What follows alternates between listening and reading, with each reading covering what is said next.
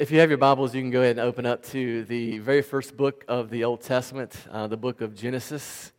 We kicked off a series last week uh, in Genesis called In the Beginning, the Gospel in Genesis, the Gospel in Genesis. And so we kicked that off last week. I think if you don't have a Bible, there should be a, a Bible in the row in front of you, and, and it should be fairly easy to find. I think it's probably on page one um, there in Genesis chapter one. Uh, we're going to be specifically looking at the first few verses, but kind of doing an overview of most of the chapter. Genesis chapter one. You know, every story has a beginning, and the Bible begins with probably the most four, the four most important words: in the beginning, God. And that's what the Bible is about. It's about it's about God. If if you were with us last week, we talked about this single storyline that runs throughout the whole Bible from Genesis to uh, Revelation. We talked about how, you know, in the beginning God created the heavens and the earth, and we're going to kind of look at that today, and He created us in His image, uh, and that was in the beginning, but then we looked at the fall when Genesis chapter three, very shortly after all that, Uh, we rebelled against God. We turned away from Him. We said, we know better than you, God. And so we uh, we rebelled against Him, and sin entered the world. And what that does is it separates us from our Creator, because God is holy. He is righteous. He is uh, He is good. And so sin uh, separates us from a holy and righteous God. And then we talked about how really the rest of the Bible is God's story of redemption. It's His story of rescue.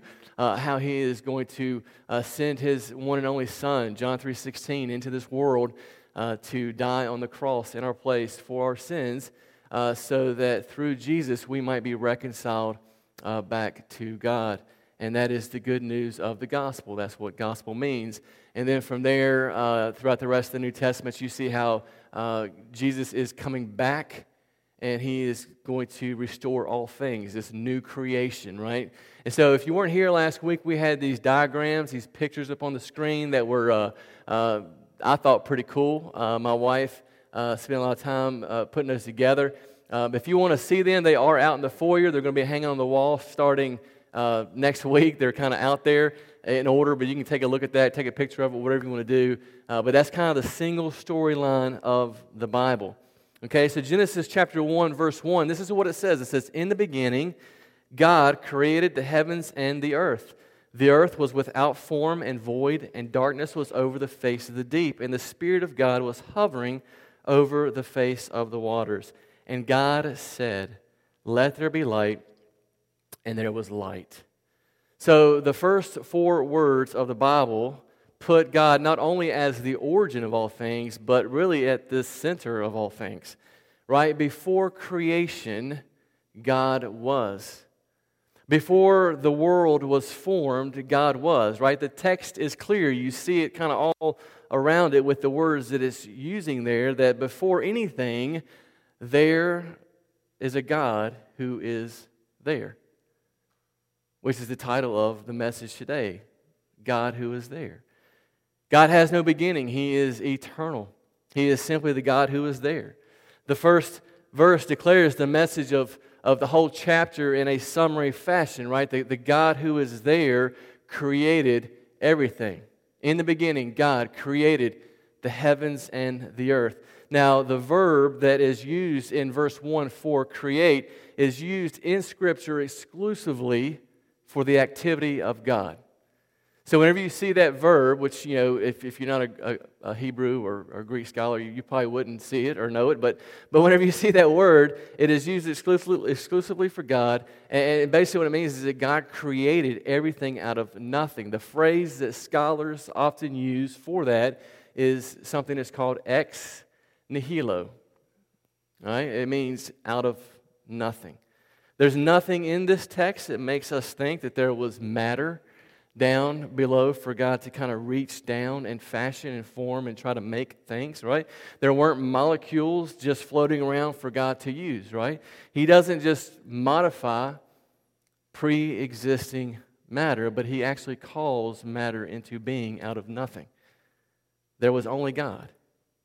And in the beginning, He created the heavens and the earth out of nothing. That, that's super important that you you understand that and that you grasp that. There's the, the New Testament writers certainly believe that, because you see passages in the New Testament.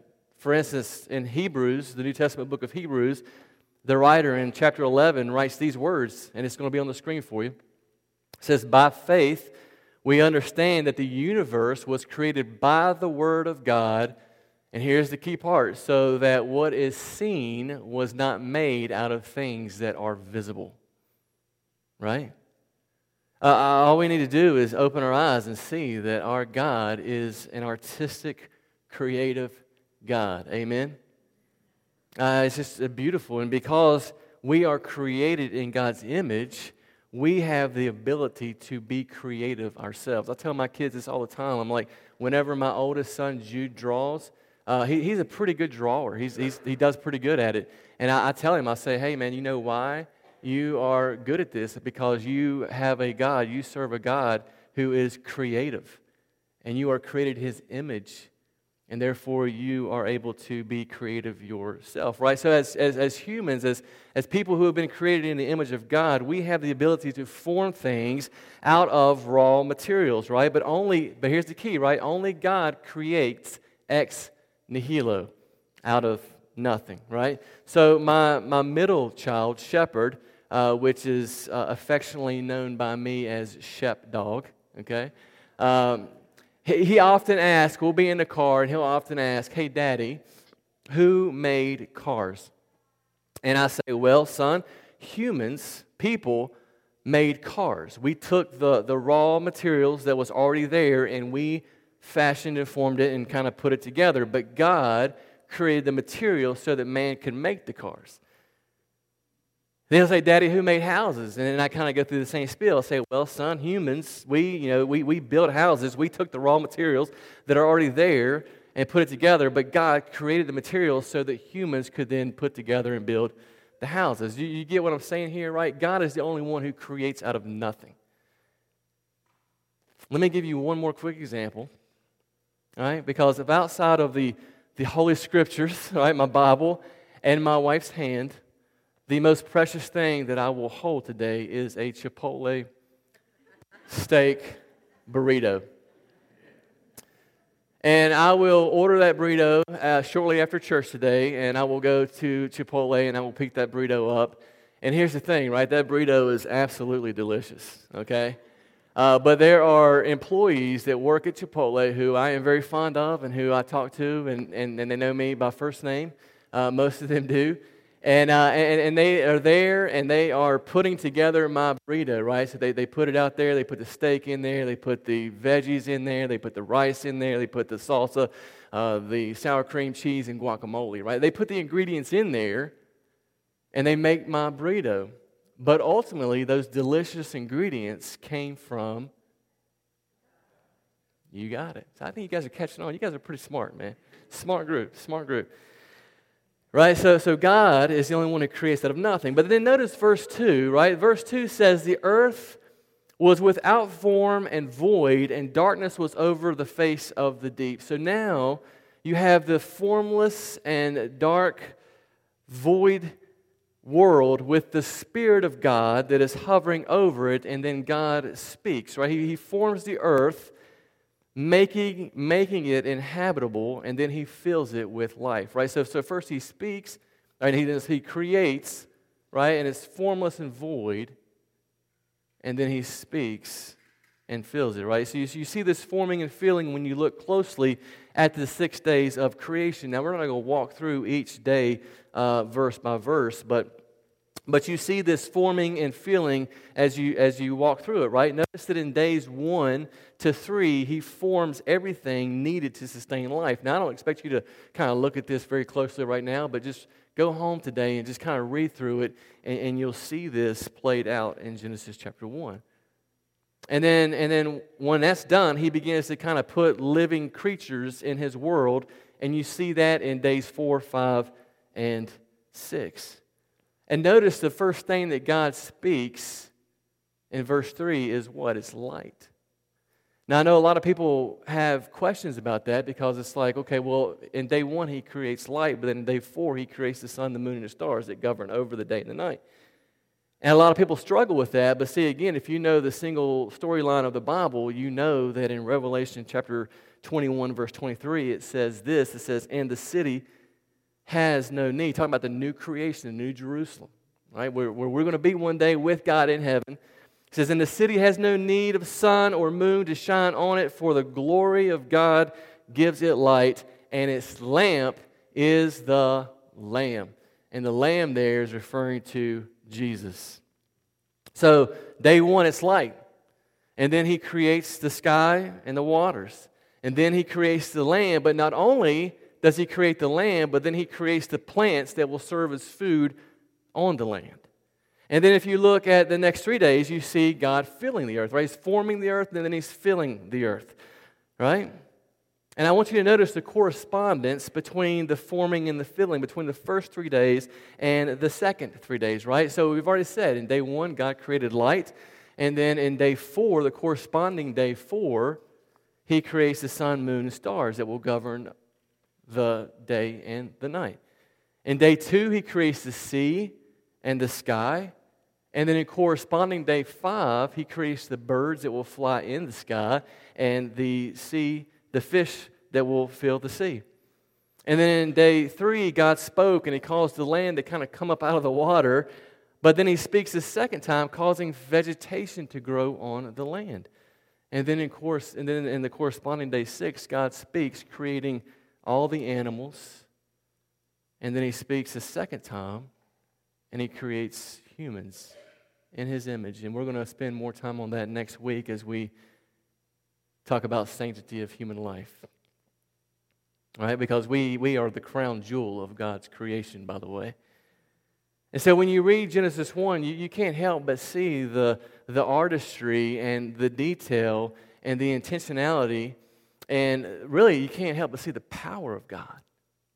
I mean, we serve a, a mighty, powerful God. You see the omnipresence of God, the fact that God is, is, is everywhere. And you also see in these first three verses, believe it or not, the evidence of the Trinity. Trinity is God is one, but he is in three persons. God the Father, God the Son, and God the Holy Spirit. Hold that thought. We'll come back to it in just a minute. So right off the bat, right? And you're going to continue to see this over the next couple of weeks as we walk through these first few chapters. You see that, that our God is, is involved. You see that our God is, is detailed. You see that, that he's not just some distant God who, who creates and it kind of steps back, but you see this God who is very much into it, right? And, and that's a beautiful thing because he is the God who is there, after all, right? Now, now, whether you're aware of it or not, the creation account raises a lot of questions, not only by a lot of believing Christians, but among uh, scientists as well. And, and there's always these debates, right? And maybe you've heard of them, and maybe you haven't, maybe you don't care, um, and that's fine. You don't have to listen to this part of the sermon. You can kind of tune out. Um, but if you're interested, uh, I'm not going to give you a full detailed thing, explanation here, but, but there's lots of questions, right? Like the age of the earth. How old is the earth? Is the earth like billions and billions and billions of years old? You know, or is it is it a young earth? Or or did God create in a literal six days, like like what we think, twenty-four hour time frame? Or was it over a period of many, many, many years or whatever the case may be, right? And then, of course, you always have the equation of evolution, right? Did things just kind of spontaneously generate and evolve from something that was already there, you know?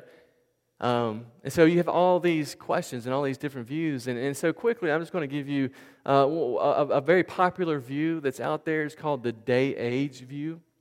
And so people who hold this view uh, believe that uh, they interpret the six days as metaphorically uh, rather than literally. And so those who support this view believe that uh, the, the creative works of six days seem to require more time than just a twenty-four hour literal period. And I find that fascinating, right? I mean, we just talked about how God is a powerful God, and how he spoke these things into existence. And so um, when we see that God rested on the seventh day, we need to understand that that's not God saying, man, I'm wore out. Right? That's that's not God saying, man, it's time for me to kick back, you know, and just uh, enjoy what I created here. I'm, I'm just, you know. No, what, I think what God is doing there is he is giving us an example, uh, a kind of a rhythm of life. Day seven, we're going to see that here in just, just a, a moment, right? Uh, another verse, uh, another verse that people use that are proponents of this day age view is uh, Second Peter chapter three, verse eight, uh, where Peter is writing to the church and he says, "With the Lord, a day is like a thousand years, and a thousand years is like a day." How many of you guys are familiar with that verse? You've heard that verse quoted a lot of times, right? The problem with that verse is is, is in the context. It has nothing to do with creation. I always tell people that whenever you study the Bible, context is always king. Context is king. All right, so what Peter, the author, is actually doing in Second Peter is he's writing to a church that is being persecuted and they're losing they're losing hope. And so he's he's encouraging them. He's saying, hey, listen, God is not slow in fulfilling his promises, but he is patient. And because he's not bound by time as we are, right, it may seem like it, it takes longer, right? So he says, he says, a day is like. He's using metaphorical language there, right?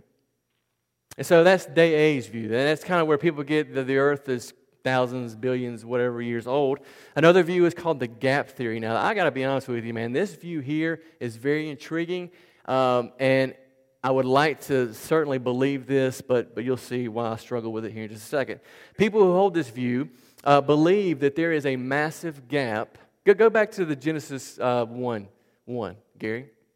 Uh, so in the beginning, God created the heavens and the earth. So a lot of people believe that that's when creation happened, that in the beginning, God created the heavens and the earth, everything was done, and then there's this massive gap between Genesis one one and Genesis one two. And what people say is this, during that, that gap period that Satan fell from heaven. And you see Isaiah fourteen, he talks about the angel of light falling from heaven, right? And I'll be honest with you, I like that view simply because it helps me like like give a reason like this, okay, this makes sense. This is where Satan fell. I like that. Uh, right? So so what they say is that this kind of when when when Satan when Satan fell. And they say the earth was inhabited by a pre-Adam race. This is where it kind of gets a little out there for me, okay? Um, and so whenever Satan fell, sin entered the world, uh, God's judgment came in the form of the first great flood that we don't see here in Scripture. That's what they say. And then when light and heat from the sun ended, you had this global ice age, right? And then from verse three on, you have recreation. But see, I struggle with that. I mean, as cool as that sounds, right? I mean, that sounds pretty cool, right? And I would love to be like, yeah, that, that sounds good because that gives me a good idea of like when Satan fell, I can answer people. But the problem with that is there's certainly, there, there's, there's. I, I think you can read way too much into the text if that's what you believe. You know what I'm saying? Like, like I, don't, I don't really get all that from that.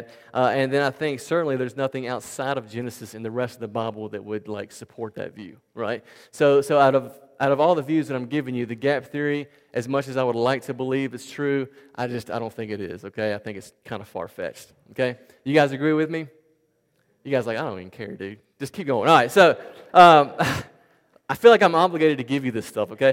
Per- personally, this is what I hold to, okay? I hold to a literal six-day creation account with a young earth, okay? Here's what I believe. Uh, the reason I believe that is because I think that God, when he created things, uh, didn't necessarily create baby trees, right? Could could God not have created a tree that appeared to be hundreds of years old with rings on it, right? I mean, could he not have done that? Yeah, absolutely. Uh, and so I think, you know, but there's other there's other evidence for the reason why I believe that. Uh, honestly, I don't even think God needed six days. uh, I think about think about four, the day four, right? Day four, he created the, the sun, the moon, and then it says, and the stars. I love how the text reads it. It's almost like the stars were kind of like a side note, like a side dish. You know, created the sun, the moon, oh, oh yeah, and the stars.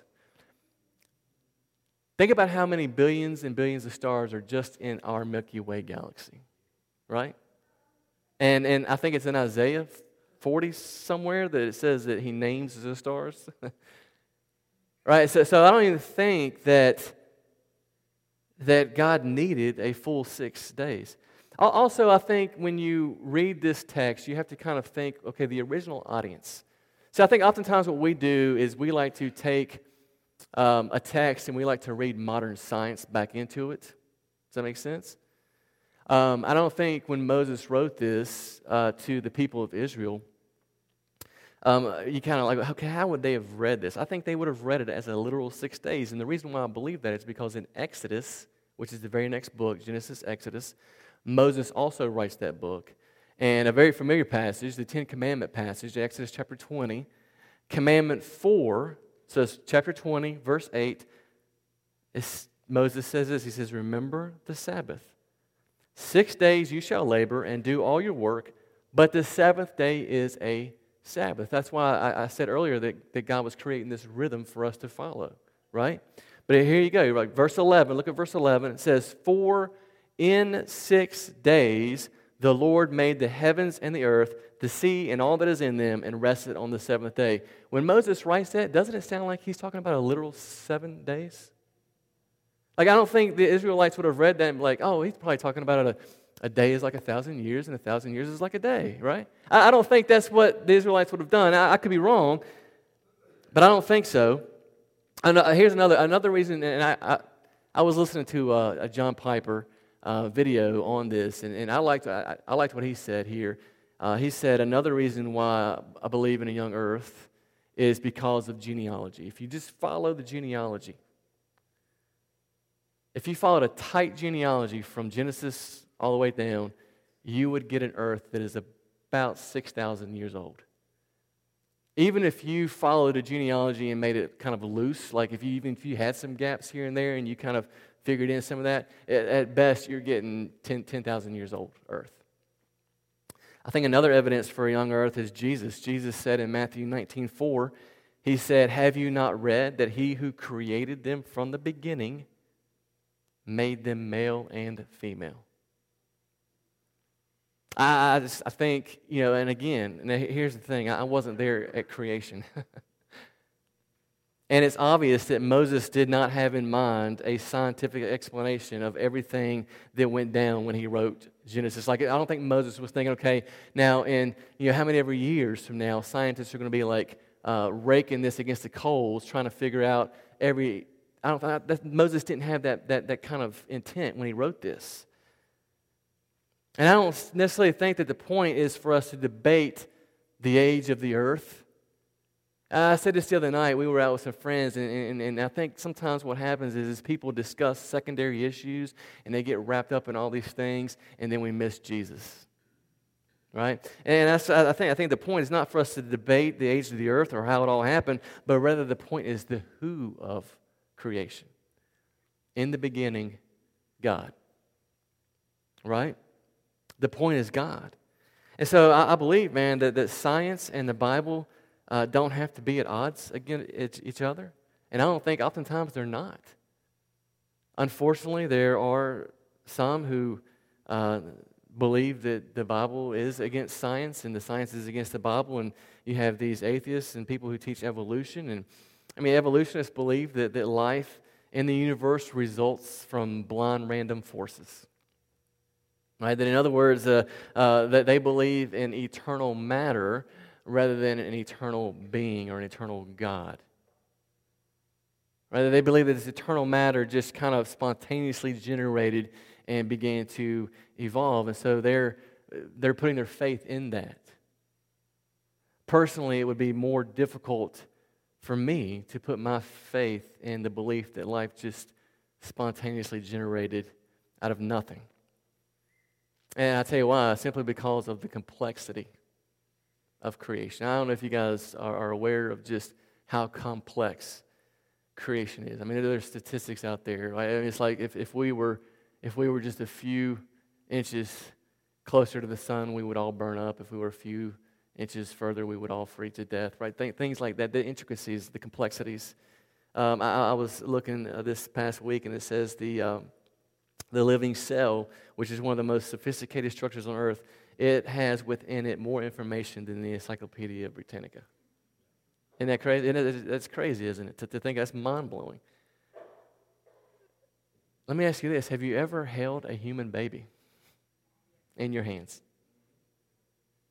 I mean, just, just the, the intricacies and the complexities of the human body. I'll never forget, man, when Jude, our, our oldest, was first, uh, when, when we were pregnant with, when Robin was pregnant with Jude, uh, and, and we would go to the doctor, and um, they have these charts on the wall, and, and they're in color and everything, and, and it's the first time I'd ever seen, you know, they have the woman's body, and they have how it all happens, and they have it, like, broken down into months, and And I mean, I've, you guys ever seen those charts? Like, in de- I, I can remember, like, every time going to the, I would just sit there and I'd be studying, like, this is insane. Like, God is awesome. Like, how can this even happen? And the complexities and the intricacies of that, like, it's just, it's just mind-blowing. To think about the fact that there are over nine thousand species of birds. That's not one. There's over nine thousand species of birds. And then my wife's favorite, right? There's these these birds called the birds of paradise. I don't know if you guys are familiar with them, ever heard of them. But but get this, you ready? They're the most beautiful bird in the world. And humans don't even, they're very rarely even seen. Why were they created? They were created for God's glory. They were created for God to enjoy. They were cre- our, our world is created so that when we look at uh, the sunset or the sunrise or the or the moon in the sky, the, whatever it is, that, that we are in awe and that we are just like, our God is an awesome God. He is a powerful God, right? I mean, Psalm nineteen says, the heavens declare the glory of God, the skies proclaim the work of his hands. Day after day they pour forth speech, and night after night they display knowledge. Like the, the creation is absolutely speaking to you. Creation is crying out. Even if your life is a mess, right? Even if you don't believe in a creator God, God's creation is speaking to you. It is revealing. God is revealing himself to you through creation. That's what his word says. It's general revelation. As you look at this world, the complexities of it, and you know that there is a, a being behind all that. And so God is, his creation is speaking to us. And, and what is it saying? I'll tell you what it's saying. It's saying that we are not here by accident. It's saying that, that you have a purpose. We're not here by some random chance, but rather we have a God who is there, who created us for a purpose and a reason. Amen? Amen. If you want more detailed information on what I just covered, um, I'll give you my commentaries that are like this thick. And you can spend time reading through it, or you can just, you know, whatever, and uh, feel free to have at it. But now, I know sometimes, man, life is difficult. I know that, that we go through experiences and wonder if God is there. Uh, we wonder if God really cares about our situation or our circumstances. Sometimes God feels distant, doesn't he? But I want to encourage you, and I, and I want to show you from this creation story, the single storyline of the Bible. And I just want you to just to marvel and be at awe of, of our God. And we, we, we talked about the, the government, and we prayed for our government. We talked about the, how God is sovereign. Like, God is in control. Like, God has got this, you know. And so do we believe that? And I just want you to see that, that from the very beginning, God, God knew what he was doing. God had a plan. There were no plan Bs in God's economy. And I want you to see this, that no matter what you're going through, he is the God who is there. So I want to take you back to Genesis chapter one, verse one. Genesis chapter one, verse one says, "In the beginning, God created the heavens and the earth.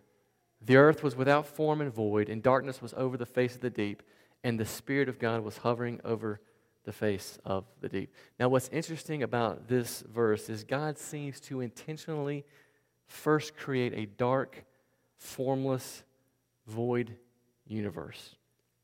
And then what, what happens is, is, is the, never, the never next phrase, you have the Spirit of God that is hovering over this dark, formless, void universe. So you're, you're, the reader is already kind of drawn in with anticipation that something something big is about to happen. And then, and then it does. In verse three, it says, "The Word, God spoke." The Word goes to work. God spoke. God said, "Let there be light." Notice it's not until verse three that God speaks. And the very first thing he speaks is light. He speaks light into this formless, void, empty universe. Now hang with me for a second, okay? You don't have to turn there. It's going to be on the screen for you, but go to John, Gospel of John, New Testament, chapter one, verse one. In the beginning, that's creation language, was the Word, and the Word was with God, and the Word was God. Verse three, all things were made through Him, and without Him was not anything made that was made.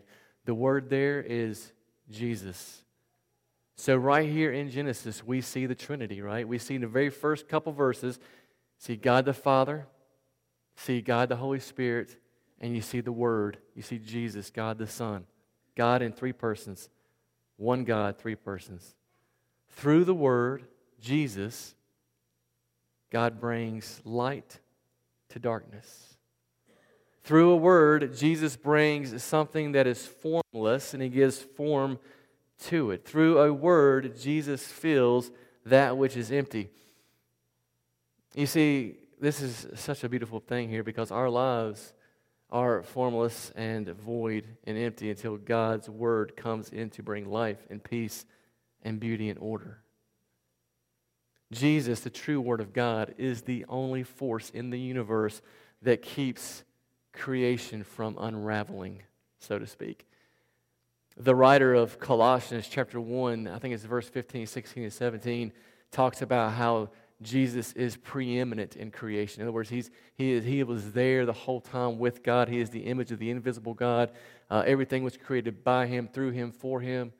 And then there's this, this great verse there in Colossians chapter one where Paul says that He is the glue that holds everything together.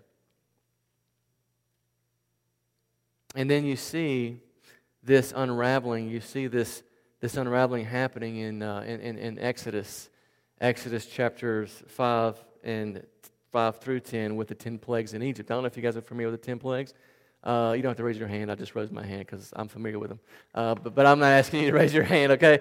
Uh, but but the ten plagues in Egypt. Um, Israel is in slavery, and God is using Moses to rescue His people. And, and, and Moses, God gave Moses a word to give to Pharaoh directly, right? He says, "Let my people go." This is what God says. But Pharaoh rejected the word, and then the ten plagues began. Now, at first glance, when you look at these plagues, it may seem like random cosmic punishments. God's just kind of raining down His wrath and judgment on uh, the people. But in reality, they actually follow the pattern of creation in reversal. See, what, what's happening there is you have sin that is unraveling the creation. And you see that in Genesis chapter three. We're going to see it in a few weeks. That when sin enters the world, it wrecks everything. It wrecks everything. I mean, it wrecks the creation. I mean, you, you see passages in, in like Romans chapter eight where it says creation groans, waiting for redemption, right? You see, you see sin uh, just unraveling creation. So you see this right here. You see this pattern in, in the ten plagues, right? So the very first thing God does is he, he turns the Nile River into blood, which destroys the, the ecosystem. And so out of the Nile River comes frogs, and from dead frogs comes gnats, and from gnats you come comes disease where the livestock and cattle and everything dies, and eventually you get to the last two plagues, and the second to last plague is darkness. Darkness. In the beginning, God created the heavens and the earth, and it was void, it was formless, and it was darkness. Darkness sometimes represents judgment. So you have darkness and death. This is what sin does. You see it in Genesis three. And the Bible is very clear that we've all sinned and fallen short of the glory of God. We've all seen in our lives how sin is destructive. We've seen how sin brings destruction. But the good news of the gospel, right, is that the Word, Jesus, is going to re-enter. Right? He, he re-enters a dark, sin-filled, broken world.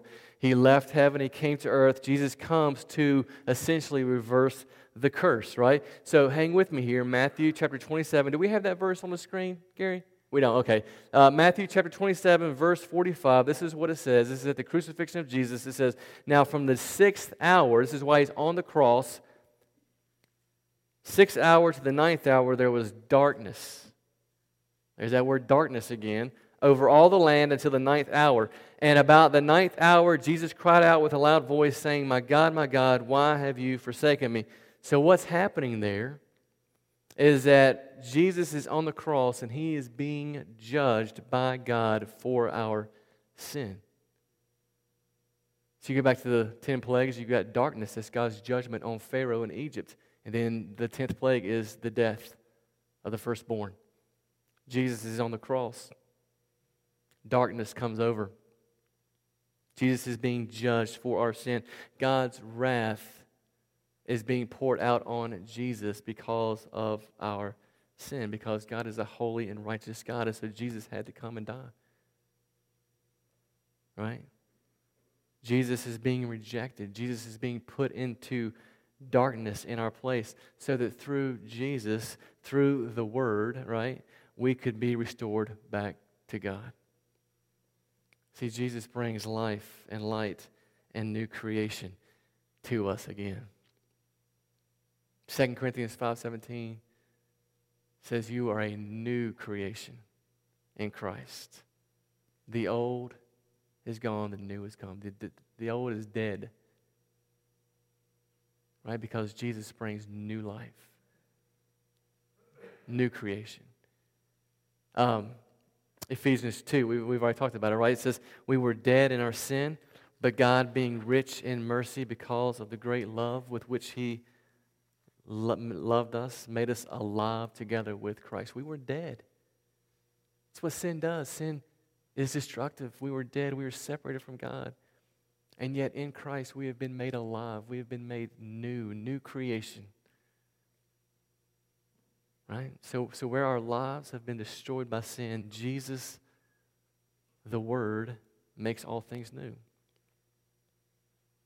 See, He is the God who is there. He hasn't abandoned you. He hasn't left you. He's there when your life is upside down, when your life is a mess, when you're discouraged, when you're hurting, when you need peace. He is the God who is there.